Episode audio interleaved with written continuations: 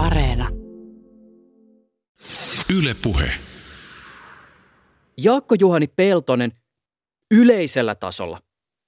Ajatellaan, että meillä on elävä tai joskus elänyt henkilö, jonka elämä ja teot muuttuvat yksilön kuoleman jälkeen myytiksi. Myytiksi, jota ehkä kerrotaan, toistetaan ja varjoidaan vuosisadasta ja vuosituhannesta toiseen.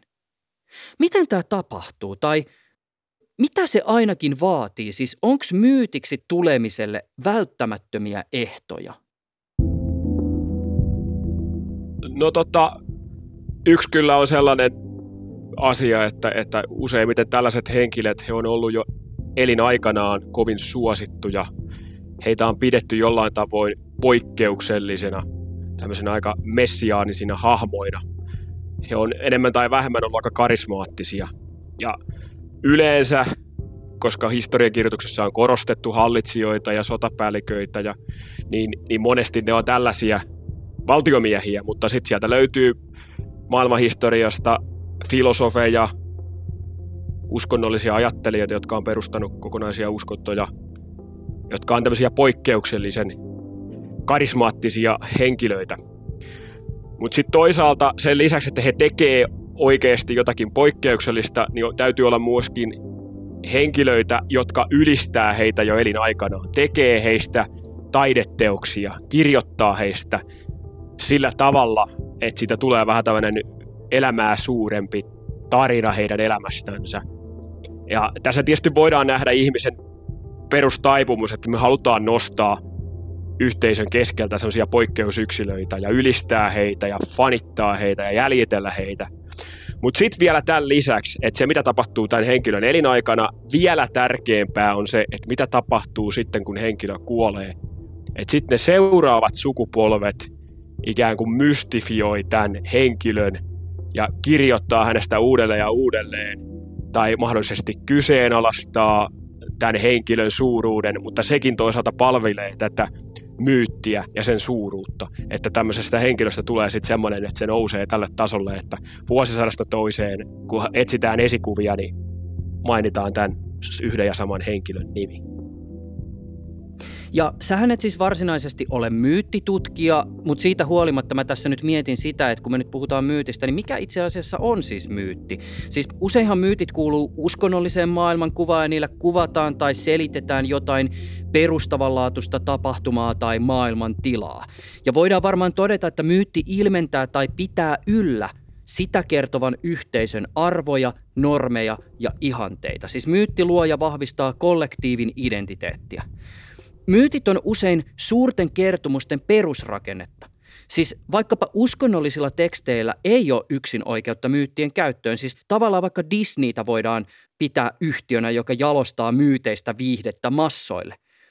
Semiotikko Roland Barthesin mukaan myytit ovat modernin yhteiskunnan ideologisia muodostelmia, joita voi nähdä niin viihteellisessä kamppailuurheilussa kuin pesuainemainoksessa. Sä oot, Jaakko Juhani, tutkinut sitä, millä tavoin reilusti yli 2300 vuotta sitten eläneen Aleksanteri Suuren myytti tai henkilö on levinnyt ympäri maailman ja miten sitä käytetään hyvin monenlaisilla eri tavoilla.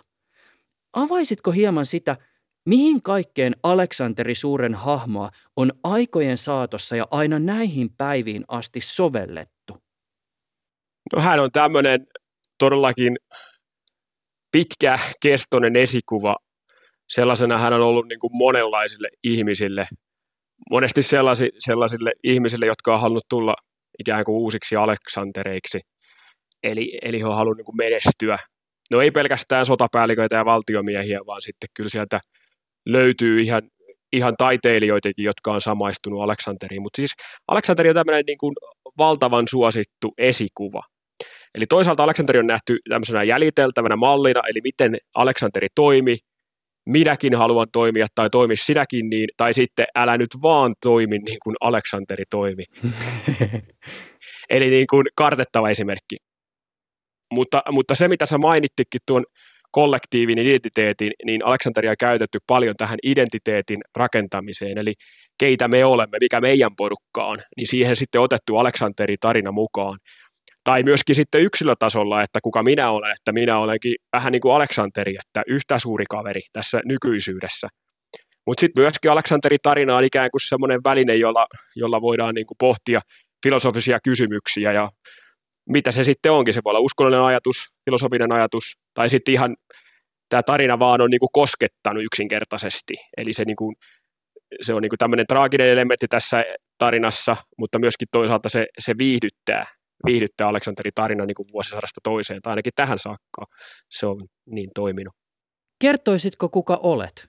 Olen Jakko Juhani Peltonen, mä oon historian tutkija. Mä väittelin 2017 Tampereen yliopistossa pääaineena yleinen historia.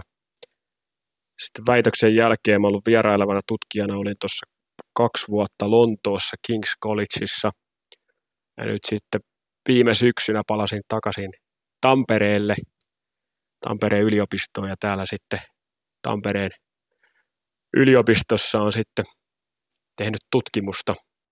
Jaakko Juhani Peltonen on kirjoittanut kirjan Aleksanteri Suuri, sankari ja myytti. Äänitämme tätä keskustelua tammikuun lopussa vuonna 2021. Ylepuheessa Juuso Pekkinen. Tervetuloa jaksoon, Jaakko Juhani. Kiitos.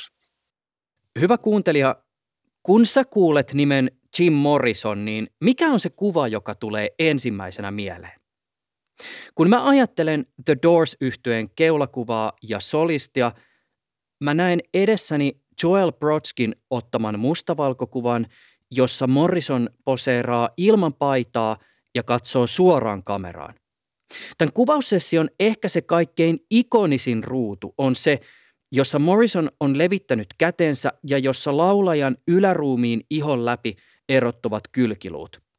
Kuvaan on luotu studiosalamoilla dramaattinen valon ja varjon vaihtelu, joka tuo mieleen uuden ajan eurooppalaisen maalaustaiteen klassikot. Jos ei ajattele niitä tuon ajan antiikin mytologiasta ammentavia kuva-aiheita, niin ehkä ilmeisin yhtymäkohta on niihin teoksiin, joissa Kristus roikkuu ristiinnaulittuna ristillä, kylkiluut kärsivän ruumiin ihon läpi paistaen. Tosin Morrison on ehkä tässä valokuvassa enemmän seksi Jeesus kuin Jeesus Jeesus, mutta se nyt ei sinänsä kuulu tähän. Ö, erityisen vaikuttavan Morrisonin intensiivisestä ilmeestä tekee hänen tuuhean kihara kuvassa musta tukka, joka ikään kuin kehystää laulajan kasvot. Jakko Juhani, miten Jim Morrisonin tukka tässä kuvassa liittyy tarinan mukaan Aleksanteri Suureen? Niin, tämä on kiinnostavaa, että, että sitten kun Morrison tapastan hiusmuotoilijan Jay Sebringin, joka piti leikata Morrisonin hiukset, että miten, miten ne hiukset laitetaan, niin hän näytti tälle hiusmuotoilijalle valokuvaa Aleksanterin antiikin aikaisesta muotokuvasta, että hei, että leikataan ne hiukset tai laitetaan ne hiukset tähän tyyliin. Ja niin kuin tiedetään näitä Lysippoksen alkuperäisistä antiikin aikaisesta veistoksesta tehtyjä kopioitahan useammassakin Euroopan museossa, mutta, mutta tota, niissähän on selvästi pitkät Aleksanterilla hiukset, hänellä ei ole partaa, ja tota, kun näitä sitten vertaa keskenään sen Morrisonin, Morrisonin kuvaa, jonka Protski otti, ja sitten tätä Aleksanterin muotokuvia, niin onhan siinä selvää samankaltaisuutta.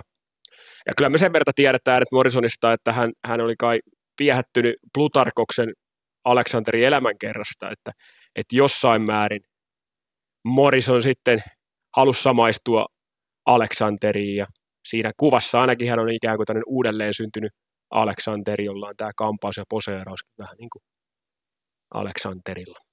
Voidaan todeta, että tämän myyttisen hallitsijan hahmosta voidaan tehdä populaarikulttuurissa hyvin monenlaisia tulkintoja. Yhdysvaltalaisräppäri Nas mainitsee Alexanderin kappaleessa I Can. Egypt was the place that Alexander the Great went. He was so shocked at the mountains with black faces.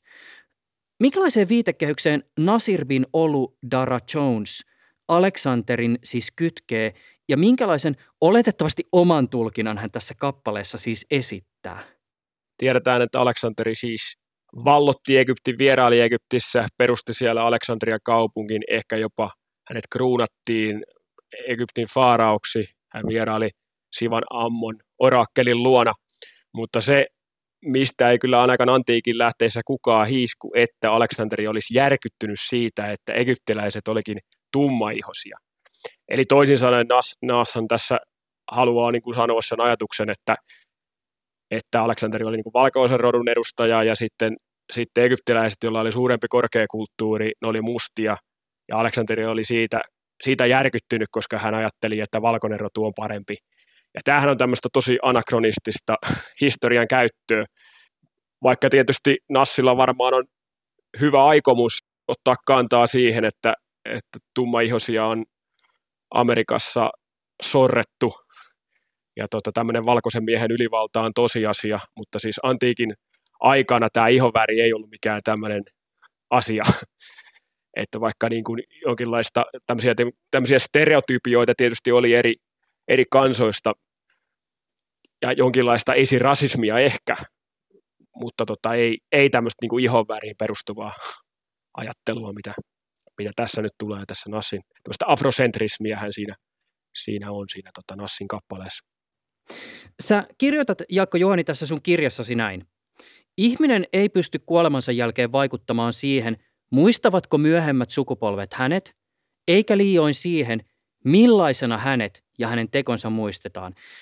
Aleksanteri Suuri oli eläessään, niin kuin mainitsit, aika tarkka julkisuuskuvastaan ja oli varmasti tietoinen omien tekojensa merkityksestä.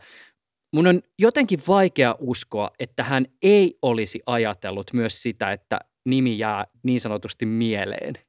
No se, toi on ihan, ihan kyllä totta siltä osin, että hän oli kyllä juuri sellainen henkilö, joka ajatteli kyllä sitä, sitä niin kuin jälkipolvien mainetta. Et sillä hän, hän piti sitten julkisuuskuvansa, oli tarkkana siitä, ja hänen esikuvansa oli, oli muun muassa Homereoksen soturi Akilleus, joka, joka sitten urheudellansa ja elämällänsä niin kuin lunasti paikkansa niin kuin kuolemattomien sankarien joukossa, että et kyllä, kyllä niin kuin Aleksanteri halusi jäädä tulevien sukupolvien muistettavaksi, mutta ehkä sitten tietysti se, mikä mulla tuossa oli mielestä, niin kuin, että reaalisesti, jos nu ajattelee, että kun ihminen kuolee, niin että kreikkalaista ajatteli, että, että siellä oli tämmöinen daimon, tai latinaksi genius, joka sitten vähintään tämmöinen ihmisen sielu, joka oli siellä haudan lähellä, joka saattoi vähän niin kuin vaikuttaa. Jossain tilanteessa nämä sielut saattoi sitten kummitellakin, jos ei heitä oltu haudattu kunnolla, mutta että niin kuin mulla oli tämä mielessä, että sitten kuitenkaan niin kuin, kun ihminen kuolee, niin sitten se, niin kuin se katkee se vaikutus myöhempään elämään, mutta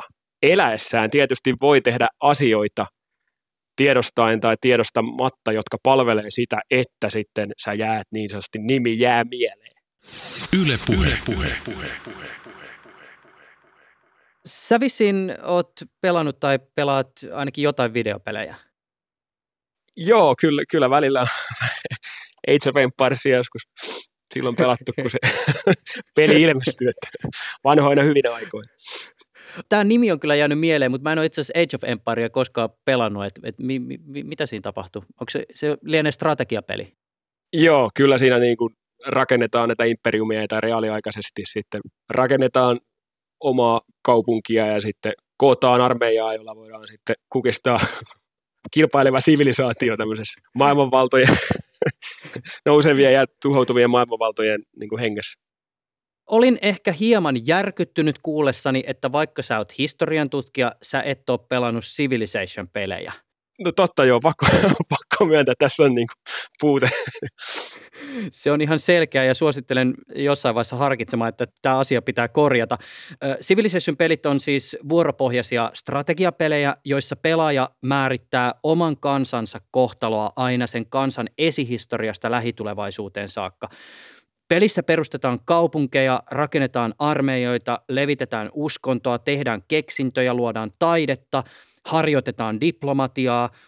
Itsellä on tällä hetkellä käynnissä semmoinen peli, jossa mä yritän hoitaa turvallisuuspuolen liittoutumalla ja oma henkilökohtainen agendani on käännyttää rajanaapurini Norja viimeistä kansalaista myötä islamin uskoon. En tiedä, mistä se tulee, älä kysy. Tota, pelissä kansakuntien päämiehinä koko kansojen historian ajan toimivat oikeasta elämästä tutut hallitsijat. On esimerkiksi Kleopatraa, Chingiskania, Japanin Hojo Tokimunea, Iso-Britannian Victoriaa ja pelistä löytyy myös Makedonian Aleksanteri Suuri. Hallitsijoilla on tässä pelissä uniikkeja ominaisuuksia ja Civilization 6 pelin Aleksanterin erikoisuuksia ovat muun muassa seuraavat asiat. Makedonian valtakunnan kaupunkien asukkaat eivät koe käynnissä olevia sotia raskaiksi ja valtakunnan armeijan sotilat paranevat, kun pelaaja valtaa kaupunkeja, joista löytyy historiallisesti merkittäviä rakennuksia, vaikkapa timanttien kaltaisia luksusresursseja tai luonnon ihmeitä. Diplomatian kannalta on huomionarvoista, että Aleksanteri Suuri arvostaa erityisesti sotaa käyviä kansoja. Parhaiten tällä hahmolla pelatessa pärjää silloin, kun pelaajan pyrkimyksenä on valloittamalla saatu maailmanvalta.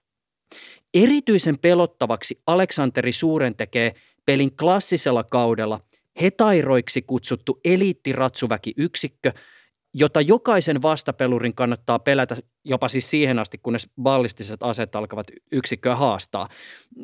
Mitä sä kuulet tässä kaikessa suhteessa historialliseen Aleksanteriin? Kyllähän tästä niin kuin tunnistaa sen, että kyllähän Aleksanteri rakasti sotaa ja vallotussotia.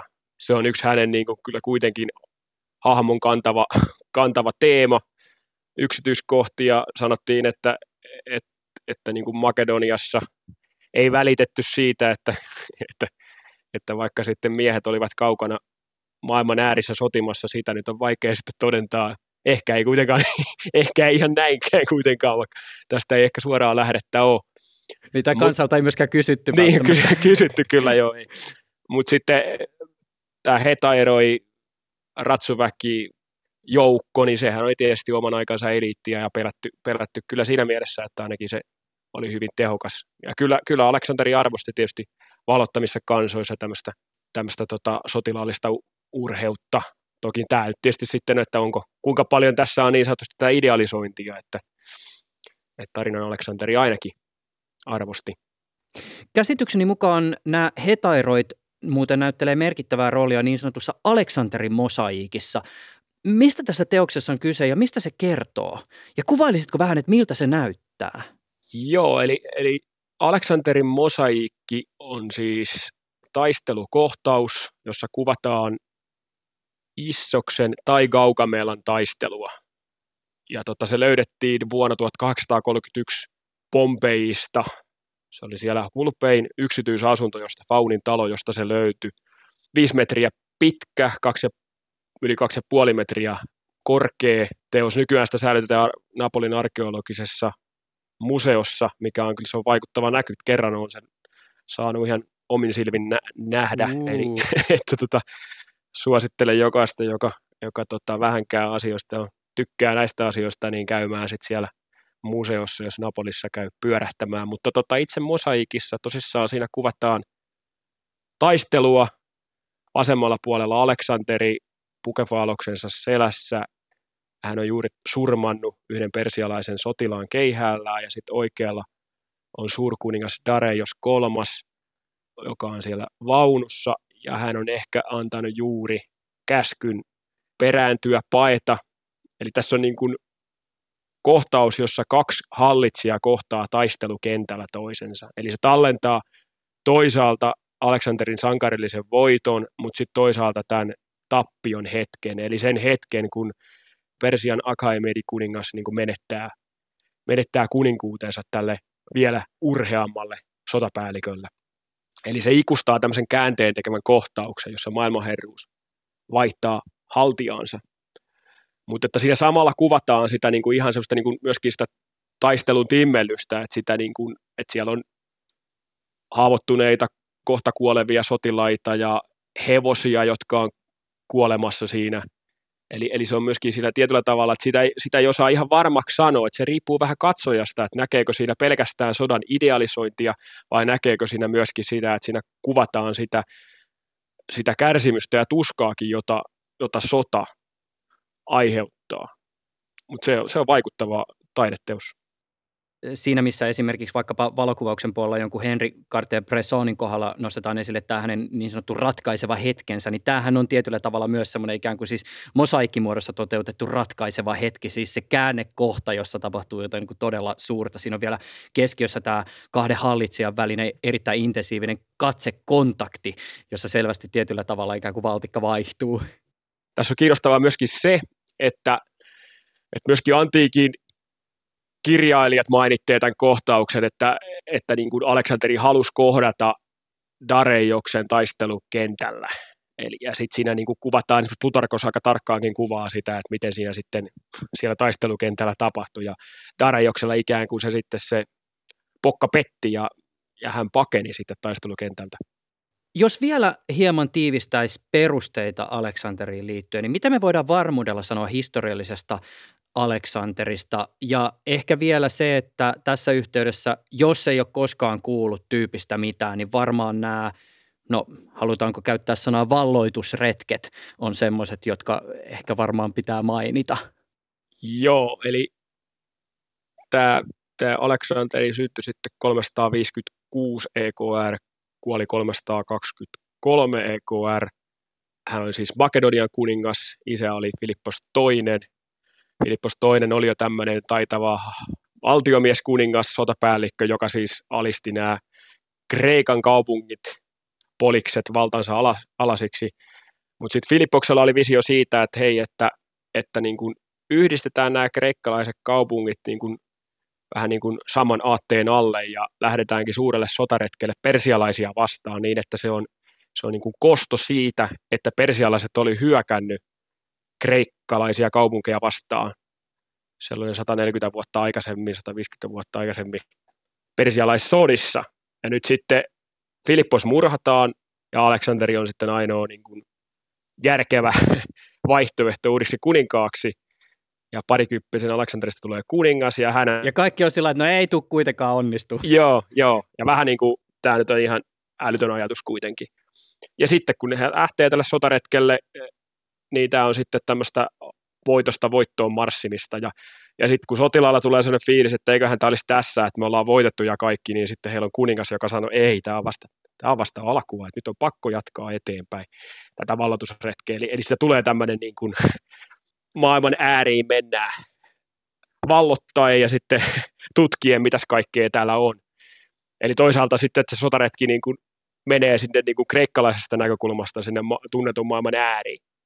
Et se on niinku poik- poikkeuksellinen tämmöinen niinku rykäsy maailman historiassa, mutta se on aika lyhyt aika kuitenkin tämä Aleksanterin valtakausi ja sotaretki, ja sitten hän kuolee yhtäkkiä ja jättää sitten vaan kysymysmerkkejä sen jälkeen, kun hän kuollut, että mitäs nyt tehdään sitten, että kuka, tätä, kuka, kuka sitten jatkaa, kuka, kuka on hänen seuraajansa. Niin ja semmoinen vielä muuten täsmennyksenä, että siis maailman ääriin tarkoittaa tässä yhteydessä, oliko se nyt siis ainakin Intiaan asti? Joo, sinne, sinne sinne, mutta se, se, että se oli kreikkalaisilla näkemykset Intiasta oli vähän sellaisia, että, että niin kuin, mitähän kaikki, että siihen liittyy niin kuin paljon semmoisia, niin että siellä oli käynyt Dionysos, mm.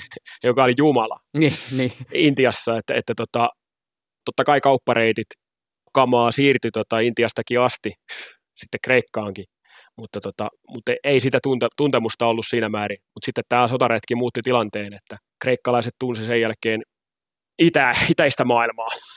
Ja varsinkin sitten tämän ikään kuin jälkikäteisen muistamisen näkökulmasta lienee myös syytä nostaa se, että, että hänellähän oli aika tunnettu opettaja, eli siis filosofi Aristoteles. Joo, voidaan pitää ehkä yhtenä maailmanhistorian kuuluisimpana oppilasopettajasuhteena ja lähteistä kirjailijoista, jotka tästä Aleksanterin lapsuudesta ja nuoruudesta kuvaa, niin kreikkalainen Plutarkos tarjoaa niin kuin parhaimmat niin kuin tarinat, että nämä muut historiankirjoittajat aloittaa vasta sitten sen kertomuksensa siinä kohti, kun Aleksanteri saa tota kuninkuuden. Mutta varsinkin mitä Plutarkokseen on uske, uskominen, niin, niin tota, Filippos palkkas siis 12-vuotiaalle Aristoteleen oppilaaksi. Hän ajatteli, että tota, pojalla pitää olla hyvä opettaja. Aleksanteria kuvataan lahjakkaaksi nuoreksi prinssiksi, joka oli opihalunen. Hän oli kiinnostunut filosofiasta kirjallisuudesta, kreikkalaisista tragedioista ja ennen kaikkea Homeroksen Ilias epoksesta.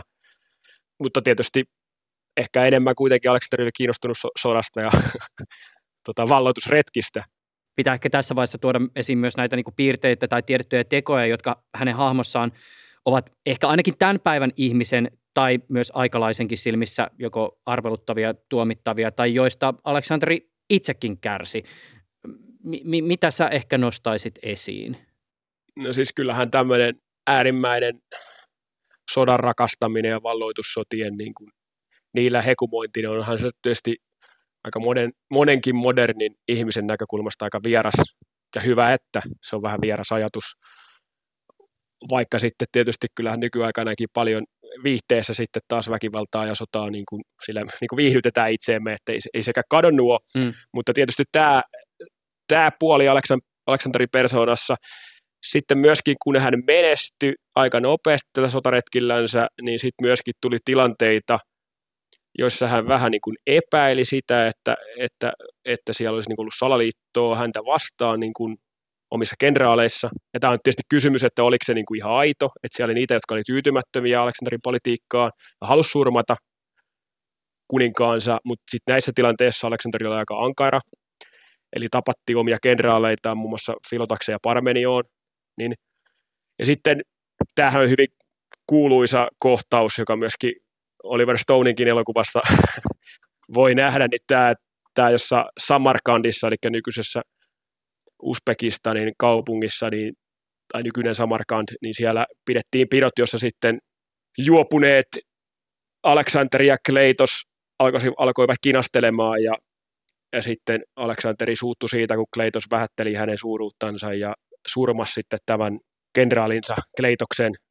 Eli tämmöistä niin kuin äkkipikaisuutta. Hän oli myöskin taipumus, jos antiikin näitä lähteitä uskotaan, jotka on tietysti ainoita, mitä meillä on, niin tämmöinen niin kuin taipumus suuttumuksen purkauksiin. Eli jos ei asiat mennyt hänen tavallaan, niin tota, sitten sieltä saattoi tulla tämmöinen suuttumuksen ryöppy.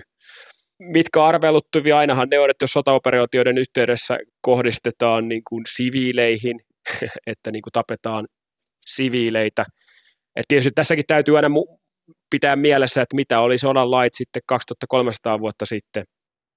Me voidaan poimia ne kaikista ne, ne epämiellyttävimmät tarinat ja, ja sitten nostaa tai muodostaa sen pohjalta kuva Aleksanterista ja siitä tulee vähän sellainen ei niin kauhean miellyttävän persoonan kokonaisuus.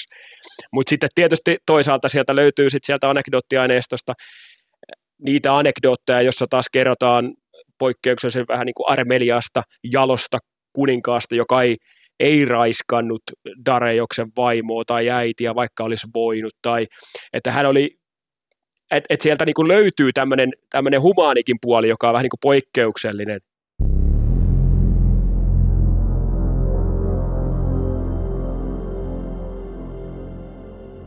Tuntuu karmealta sanoa näin, varsinkin kun tulee mieleen esimerkkejä ihan tästä läheltä ja lähihistoriasta, mutta voineen varmaan sanoa, että tunnetun ja arvostetun henkilön yllättävä kuolema nuorena – tietyllä tavalla sinetöi, jos nyt ei myyttisen maineen, niin ainakin jollakin tavalla semmoisen no, legendaarisen statuksen.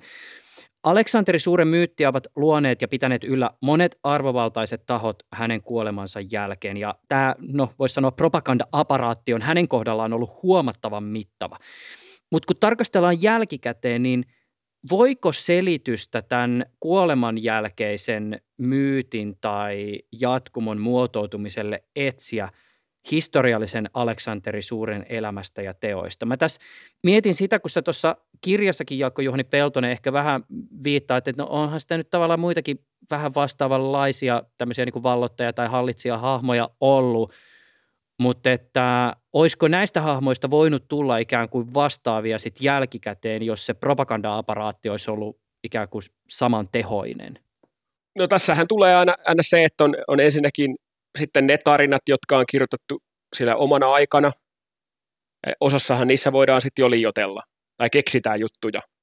Varsinkin jos ajatellaan, että on, on hallitsija, joka niin kuin säätelee vähän sitä, että miten hänestä kirjoitetaan. Aleksanderillakin oli tämmöinen hovihistorioitsija Kalistenes, jonka oli tarkoituskin kirjoittaa asioista vähän niin kuin kaunistella ja esittää hänet ikään kuin uutena akilleuksena herä, Herakleen jälkeläisenä. Ennen oli hovikirjoittajat, nykyään Instagram. Kyllä, mutta sitten tietysti sitten kun henkilö kuolee, niin siinä on mahdollisuus tietysti, että niitä tarinoita liioitellaan vielä enemmän ja keksitään lisää.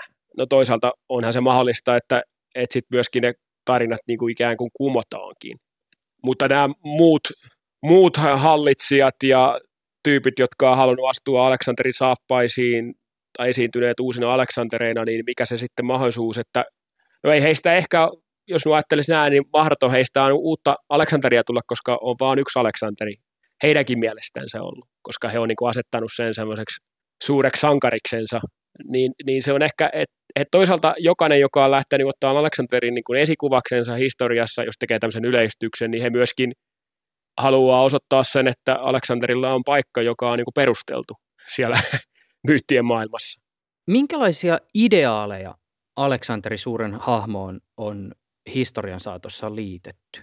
No yksi ideaali on tietysti tämmöinen sivistynyt filosofihallitsija, eli, eli osittain sen takia, että kun hän on nyt sitten, oli tämä Aristoteleen oppilas, niin tästähän tulee, että, että hallitsijan tulee olla sivistynyt, perehtynyt filosofiaan. Hän ei saa vaan olla pelkästään tämmöinen niin kuin armoton soturi. Että Aleksanderihan kyllä sitten kerrotaan, että hän tapasi tota, Diogeneen Korintissa jo osoitti tämmöisen kyynikkofilosofi Diogeneen Korintissa osoitti ihailua häntä kohtaan. Intiassa hän, hän poimi sieltä brahmaani-filosofeja, tämmöisiä intialaisia hindufilosofeja. Yhden miehen nimi oli Kalanos, joka muuten sitten lopulta poltattiin itsensä tämmöisellä rituaali-itsemurhana ja osoitti, kuinka, kuinka hän pystyy hillitä itsensä ja kaikki kipunsa. Mutta että, että tämä on yksi ideaali, eli ideaali siitä, että jos joku, joka hallitsee, niin hänet täytyy olla hyvin niin kuin koulutettu ja hänen täytyy olla sivistynyt, hänellä täytyy olla kaikki parhaat opettajat. Mutta myöskin sitten ideaali siitä, että jos oot, jos sä oot kuningas itsevaltias, niin sun pitää pystyä osoittamaan armeliaisuutta ja jaloutta tilanteessa, jossa sä voisit toimia toisin. Toisaalta ideaali siitä, että, että jos sä tota, käyt sotaa, niin sitten myöskin se, että sun täytyy antaa sitten siellä taistelussa sotilaille niin kuin se itse se paras esimerkki, että sä et vaadi, vaadi sotilaalta jotain sellaista, mitä, mihin sä et itse pysty. Eli, eli Aleksanderillahan tämä ominaisuus, että hän taisteli siellä etulinjassa tavalla, mitä, mikä sitten vähän niin kuin pelästyttikin hänen kenraaleitaan, ainakin tarinan mukaan kerrotaan, että eräässä piiritystaistelussa, kun hän sitten haavoittui hyvin vakavasti, kun hän nousi sinne muurin harjalle ja hyppäsi sieltä alas, niin sitten nämä kenraalit lähestyivät, että ei ole näin hyvä, että että, että tuolla menolla meillä, meillä ei ole kohta kuningasta, ja kuinka se meille sitten käy, että sun pitää niin kuin vähän rauhoittua.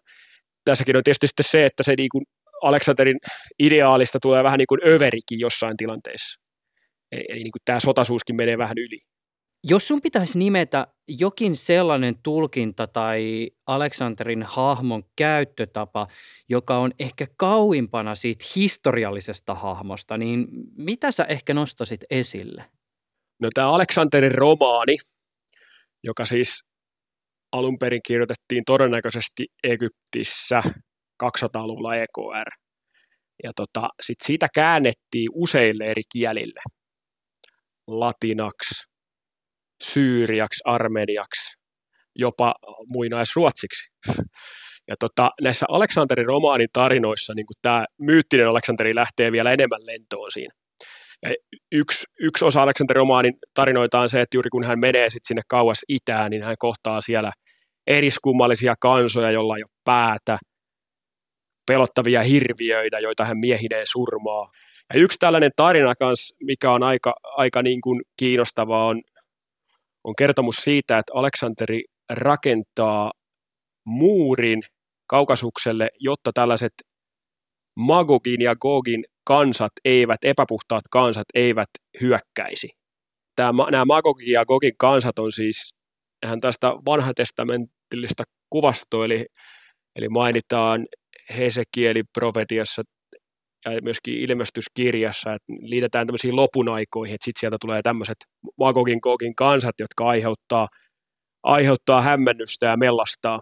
Todennäköisesti syyrialaiskristityt 500-luvulla liitti tämän tarinan siihen, että Aleksanteri rakennutti tämmöisen muurin niin, että nämä Magogin ja Gogin kansat ei pääsisi sieltä, sieltä, tota, sieltä pohjoisesta mellastaa. Tämä on vähän tämmöistä Game of Thronesia jo myös toisaalta. Tämä on hyvin kiinnostavaa ja tietysti näitä muurirakentajia, muurirakentajia on ollut tässä lähiaikoinakin ja niitä on hämmästelty, että yritetään rakentaa muuria. Estetään, niin, estetään jonkun sivistymättömien kansojen tota, tunkeutuminen. Mutta sitten, sitten että et sitä on niinku nähty sitten eri, eri, eri paimentolaiskansoja niinku näinä Maagogin Gogin kansoina. Joskus ne on ollut hunneja, joskus mongoleja. Mutta siinä sitten niin Aleksanterin rooli on ollut se esikuva, esikuvallinen hallitsija, joka myöskin niin kuin Jumalan avulla kykenee niin kuin te, toimittamaan tämmöisen niin kuin profeetallisenkin ehkä tehtävän. Tämähän on sitten kiinnostavaa, että tämä on myöskin tämä sama tarina löytyy myöskin Koranista. Siellä, siellä on tämän Dulkar Nain-niminen kaksisarvinen, joka monen keski- ja islamilaisen oppineen mukaan on, oli siis tarkoitti Aleksanteria jos vertaillaan vielä toisistaan ehkä jollain tavalla eniten kauempana olevia Aleksanterin tulkintoja, niin minkälaisia havaintoja voi siis ehkä tehdä? Mä tässä nyt mietin vaikkapa itse sitä, että niin kuin mainitsit, hänen hahmoaan on nostettu erilaisten uskontojen ja sitten toisaalta myös esimerkiksi nationalististen pyrkimysten edistämiseksi. Ja just välillä jopa niin, että nämä käyttötavat on selkeästi ristiriidassa keskenään meillä on niin kuin kaksi ääripäätä traditiossa, että on äärimmäisen ihailtu, idealisoitu, hyvä Aleksanteri ja sitten on se paha, paholaismainen Aleksanteri. Tämä on kiinnostavaa, että tämä, ja nämä ikään kuin nämä, nämä kaksi erilaista vastakkaista kuvaakin sitten näkyy näissä käytöissä, Aleksanterin käytöissä, ja, ja tästä nyt voisi ottaa esimerkkiä, kun näitä esimerkkejä olisi niin monta, mutta otetaan vaikkapa näistä varhaisista kristillisistä kirjoittajista, ja jotka siis positiivisessa mielessä he, he näkee, että Aleksanteri on profeetta Danielin, joka on siis vanhan testamentin yksi kirja, tai Danielin kirja, että, että Aleksanteri on Jumalan ennustama yksi, yksi tämmöinen kuningas, nelipäinen leopardi, vuohipukki, jolla on sitten ollut oma roolinsa ikään kuin Jumalan suuressa suunnitelmassa, että, että niin kuin positiivinen juttu ainakin siinä mielessä, että Aleksanterin hallituskausi osoittaa, osoittaa Jumalan kyvyn kertoa tulevat. Mutta sitten samaan aikaan samalta ajalta, nyt puhutaan siis tuosta niin 200-luvulta, 300, 400, 500-luvulta, Rooman imperiumia, siis tämmöisiä niin kuin varhaisia kristillisiä kirjoittajia, osa heistä kutsutaan myös kirkkoisiksi, niin, niin sitten oli samaan aikaan kristillisiä kirjoittajia, jotka esimerkiksi Orosius, niminen kristitty, joka kirjoitti tätä niin kuin maailman historian. Ja siinä oli niin kuin ideana se, että, että pakana historia, koska siis Rooma oli nyt sitten, keisari oli, oli siinä kohti jo sitten kääntynyt kristillisyyteen, että se koko pakana historia on yhtä verenvuodatusta. Se on niin kuin karmeeta aikaa. Niin kuin sitten Orosius kirjoittaa Aleksanteri Suuresta siinä omassa hi- kronikassansa, historiateoksessansa, joka on siis pakanoita vastaan, niin siinä se Aleksanteri on pelkkä semmoinen niin kuin karmea verehimonen tyranni, joka tota, vaan ainoastaan halusi vaan niin kuin aiheuttaa kärsimystä koko ihmiskunnalle. Orosius halusi osoittaa sen, että nykyisyys, jossa Rooma, Roomaa hallitti kristityt, niin se oli paljon parempi aikakausi ja asioiden tila kuin se aikaisemmat vuosisadat, jolloin sitten oli ollut Makedoniassa Aleksanteri tai sitten Roomassa keisareita, jotka oli ollut sitten niin sanotusti pakanoita. Mulle tuli Jaakko Juhani Peltonen tätä sun Aleksanteri suuri kirjaa lukiessa mieleen eräs ajatus. Monessa kohtaa on varmaan luontevinta ajatella, että kun verrataan tai imitoidaan, niin lähtökohtana on Aleksanteri Suuren tai Aleksanteri jonkinlainen henkilöbrändi. Mutta kun mä mietin esimerkiksi sitä Aleksanteri mosaikkia, jolla varmaan haluttiin tehdä vaikutus vieraaseen, ja just tätä Aleksanteri Suuren brändiä monenlaisten eri tahojen käytössä, niin – mieleen tulee tällainen vähän vähemmän persoonalähtöinen tulkinta. Nyt ajatus lähtee ehkä vähän kaukaa, mutta, mutta koita pysyä mukana.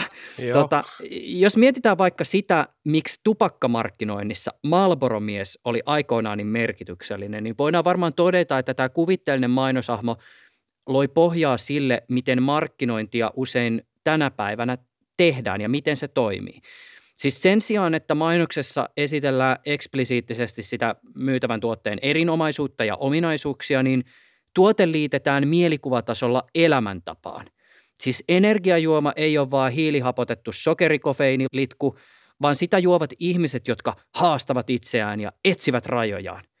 Tietokonetta ei myydä vain suorituskyvyllä, vaan sillä, että sitä käyttävät luovat ja visionääriset yksilöt. Luksusbrändiin liittyy eksklusiivisuus, kuuluminen johonkin ihmisryhmään.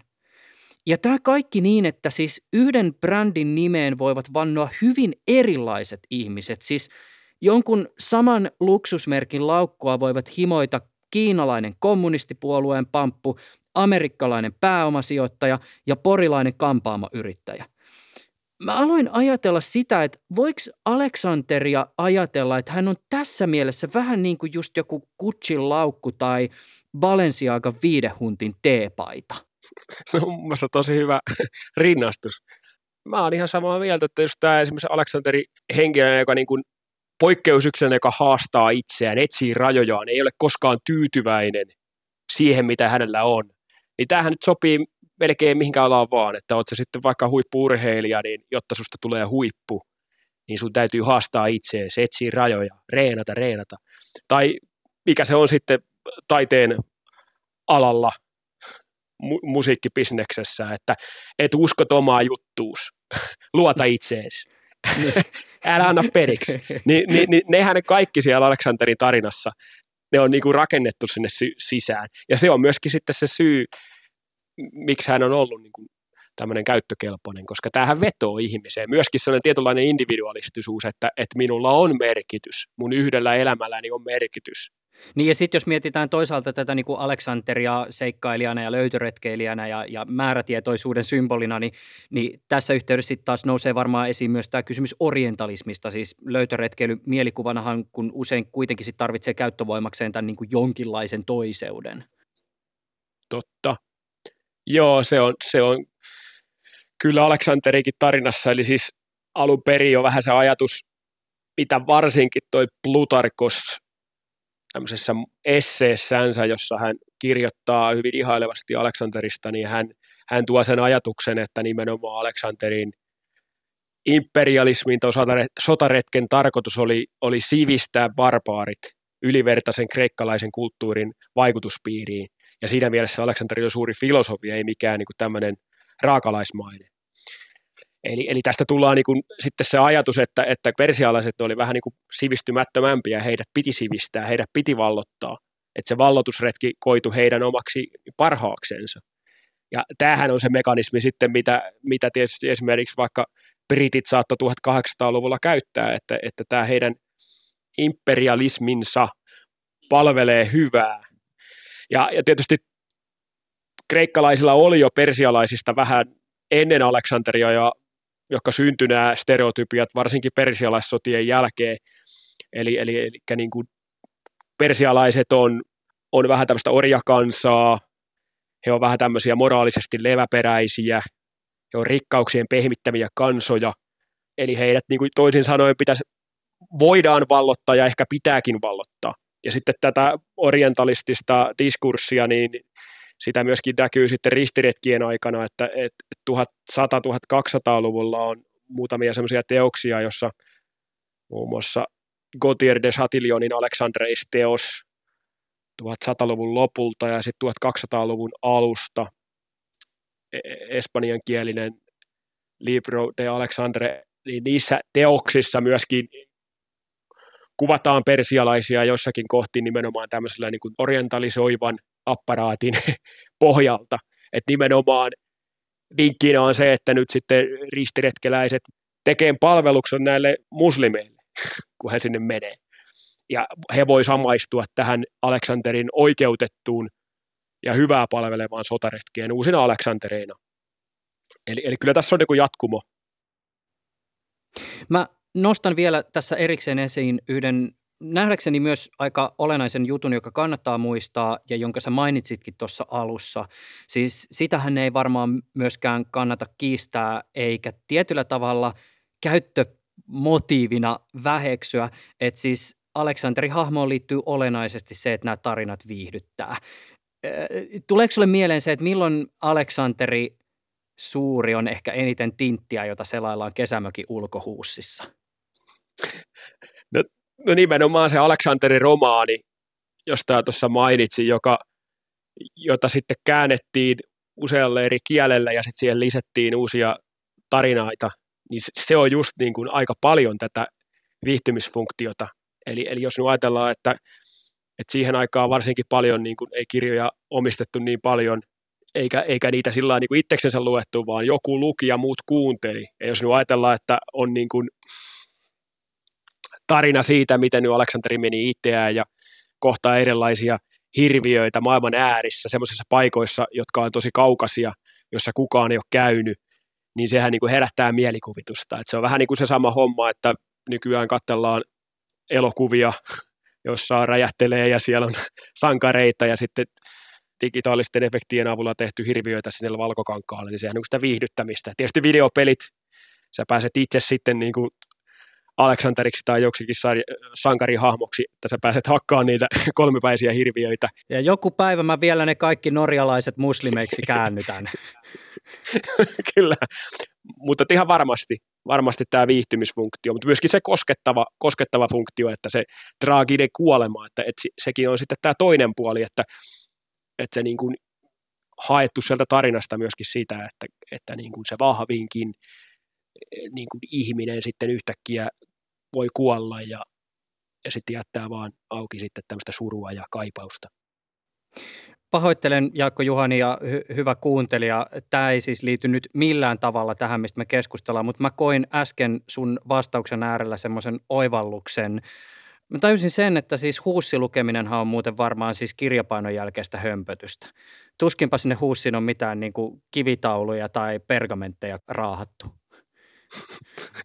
Totta.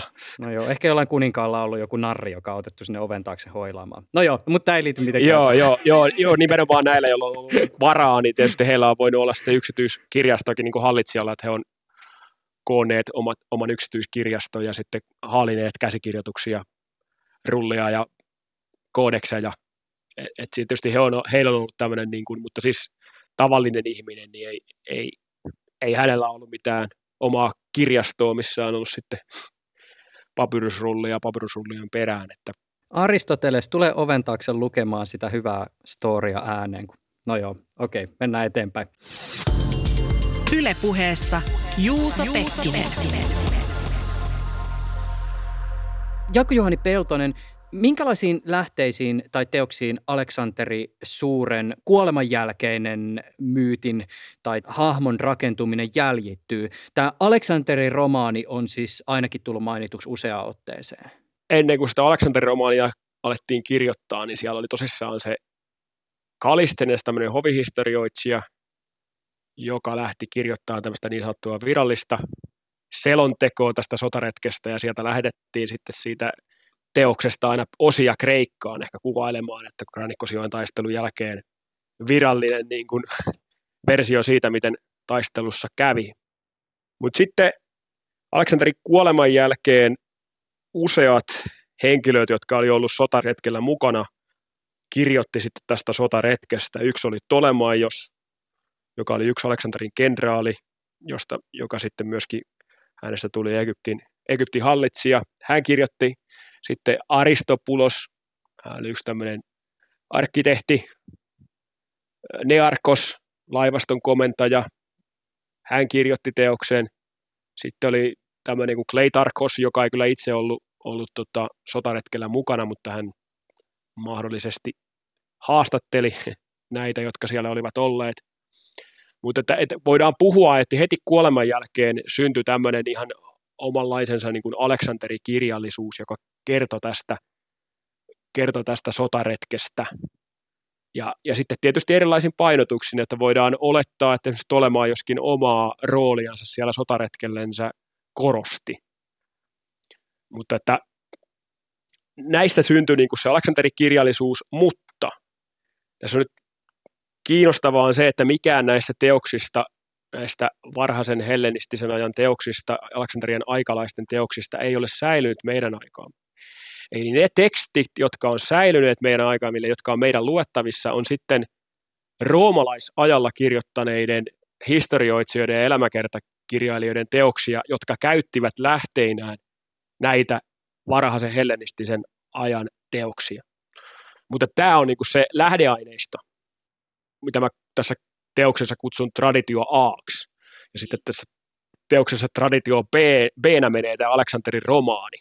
jossa siis kerrotaan samojakin tarinoita, mitä tässä historiassa Aleksanterissa traditiossa, mutta sitten siellä on myöskin, myöskin tätä hyvin fiktiivistä matskua. Eli, eli siellä on myöskin sitten tulee näitä hirviökertomuksiakin, josta niin kuin selkeästi huomaa, että ne ei ihan kaikki kyllä niin kuin mene ihan niin kuin todenperäisesti, tai että niihin on lisätty niin sanotusti Amerikan lisää tai niin ja toki varmaan siis se täytyy todeta, että vaikka tässä nyt tämä traditio A on ehkä tämä niin sanotusti realistisempi, niin voisin kuvitella, että historioitsijan näkökulmasta myöskin tämmöinen niin kuin traditio B kaltainen narratiivi on ihan kiinnostava. Jos ei nyt niin, että se kertoisi välttämättä sitä, mitä todella tapahtui, niin kyllä se nyt varmaan jostain kertoo. Joo, se on todella kiehtova se traditio B ja nimenomaan siitä Aleksanterin suosiosta, koska varsinkin varhaiskeskeltä lähtien, niin se Aleksanterin romaani on nimenomaan todella suosittua kamaa. Ja se tunnetaan paljon paremmin kuin se traditio A. Sitten uuden ajan alussa Aleksanterin romaani, se traditio B, kokee tällaisen niin kuin inflaation, ja sitten aletaan löytää se traditio A, ja niitä ruvetaan sitten kääntää ja jäljentää. Sinnehän tulee sitten kirjapainotaitokin, että sitten se niin kuin muuttaa asiaa tosi paljon. Mutta että nämä, nämä molemmat on kiehtovia ja nimenomaan Aleksanterin myytin, myytin ja suosion kannalta Aleksanterin romaani on tosi tärkeä ja kiinnostava. Et siinähän muun muassa Aleksanterin romaanista ihan siinä ensimmäisessä, mitä me tunnetaan, siis käsikirjoitus, hän on sieltä 200-luvulta sitten, vaikka, vaikka todennäköisesti se on tosissaan 200-luvulta EKR, mitä on säilynyt, niin, tota, niin siinähän siis Aleksanteri on fa- viimeisen Faarao Nektanebos toisen poika. Ja, ja siinä tota, Aleksander Romanissa kuvailee, mitä tämä Nektanepos on niin kuin, viettelee itsensä Aleksanterin äidin olympiaan sänkyyn ja sitten siittää jälkeläisen, kun Filippos toinen on pois. Että niin, että sitten se poika, joka sitä syntyy, niin se ei Filippoksen poika. Ja se on se syy, miksi Filippos vähän niin kuin Aleksanterin romanissa ihmettelee, että toi ei kyllä näytä häneltä yhtään. Ja sitten kun Aleksanteri lopulta saapuu Egyptiin, niin sitten se onkin Faaraon paluu, siis tämän kadonneen Nektanepos toisen poika palaa Egyptiin ja hänet kruunataan faaraoksi, eli se, niin se, se on niin kuin egyptiläinen versio asioista. Ja sitten siihen on lisätty kaikkea muutakin kiinnostavaa, fiktiivisempää matskua.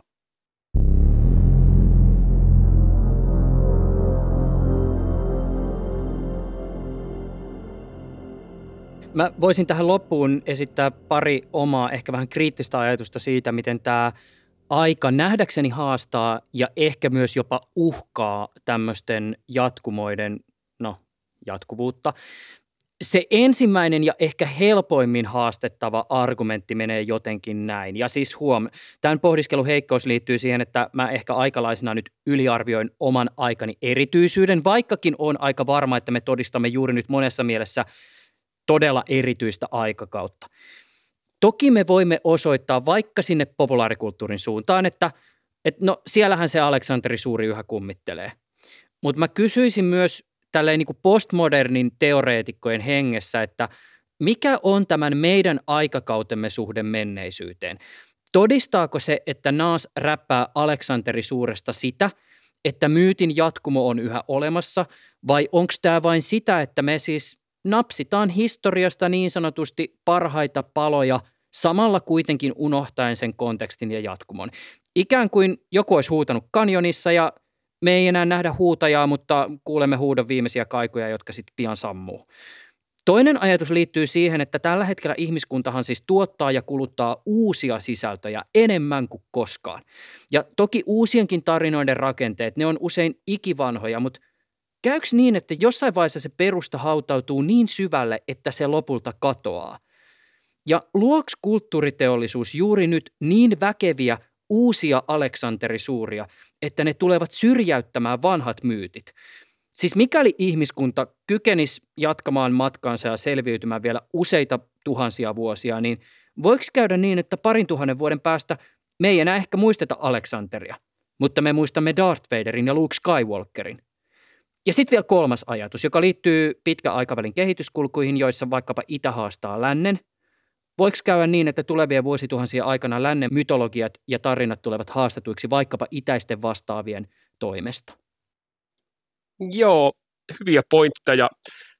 Ehkä yksi, mikä Aleksanterissa tietysti on Aleksanterin suosion puolesta niin kuin puhuu, on se, että, että hän kuitenkin on ollut sitten historiallinen henkilö, että niin kuin, että siinä mielessä, että mainittiin Darth Vaderit ja kumppanit, niin ehkä se on yksi semmoinen, mikä tekee, koska hänen tarinansa on vähän niin kuin ihmeellinen, että voiko se olla niin kuin totta. E, e, mutta sitten tietysti tämä kysymys, kun sanoit, että miten jatkossa, että, että muuttuuko 2000 vuoden päästä maailma sellaiseksi, että, että siellä on jo napsittu pois y- yhteistä kulttuurisesta muistista tämmöinen hahmo kuin Aleksanteri, Makedonian kuningas Aleksanteri, ja tota, sitä on tietysti mahdoton sanoa, koska että mitä se tulevaisuus tuo tullessaan. Liittyykö ihmiskunnan ja ihmisten niin kuin arvomaailma niin radikaalisti, että yhtäkkiä ei enää niin kuin tämmöisiä sotapäälliköitä ja yksinvaltiaita niin kuin ihailtaisi. Kun välillä näyttää siltäkin, että, että sieltä niin kuin kohta taas on tämmöinen imperialismi nostaa päätänsä, että, että ei oikein osaa sanoa, että tosi vaikea, vaikea ennustaa – tulevaa, mutta että kyllähän jotenkin tuo historiallisen käytön ja nimenomaan tämmöisen niin kuin historiallisen niin kuin faktankin vähän niin kuin muokkaaminen ihan niin kuin omien, omien visioiden mukaan, niin onhan siitäkin nyt nähtävissä vähän niin kuin huolestuttavaakin ehkä kehityskulkua, että ei ole väliä sillä, että mikä on totta tai tarua, mutta että kunhan vaan saa tarinan eh, twiitattua. Pseudohistoriakin on suosiossa tänä päivänä. Niin, pseudohistoria on hyvin suosiossa, että, että siinä mielessä mutta että mä en tiedä, että, että eletäänkö me erityistä aikaa vai ei. Kyllähän tämä on, onhan tässä paljon tietysti sellaista poikkeuksellista. Mutta se mä tietysti historian tutkijana sen, että kun kaikki aikakaudet on aina halunnut nähdä oman aikansa poikkeuksellisena, että, eihän, että me ollaan nyt se, niin kuin se kehityksen huippu, mutta sitten muutaman sadan vuoden päästä vaan seuraava sukupolvi vaan naureskelee tai ihmettelee tai paheksuu sitä sukua, niitä ihmisiä, jotka eli sata vuotta sitten, niin kuin nytkin. Melkein, jos nyt oikein ajattelee, niin tämä sadassa vuodessa on kyllä on vähän erilaista niin kuin se ajattelu nykyään ihmiselle. Mutta kyllä, kyllä mä samaa mieltä on, että siis viime vuosikymmenin, että onhan tämä nyt niin kuin kaikki nämä älypuhelimet sun muut internetit ja globalisaatiot, niin onhan tämä nyt siis nopeasti muuttuva maailma ja tästä on vaikea ottaa selkoa, mutta että nähtäväksi jää.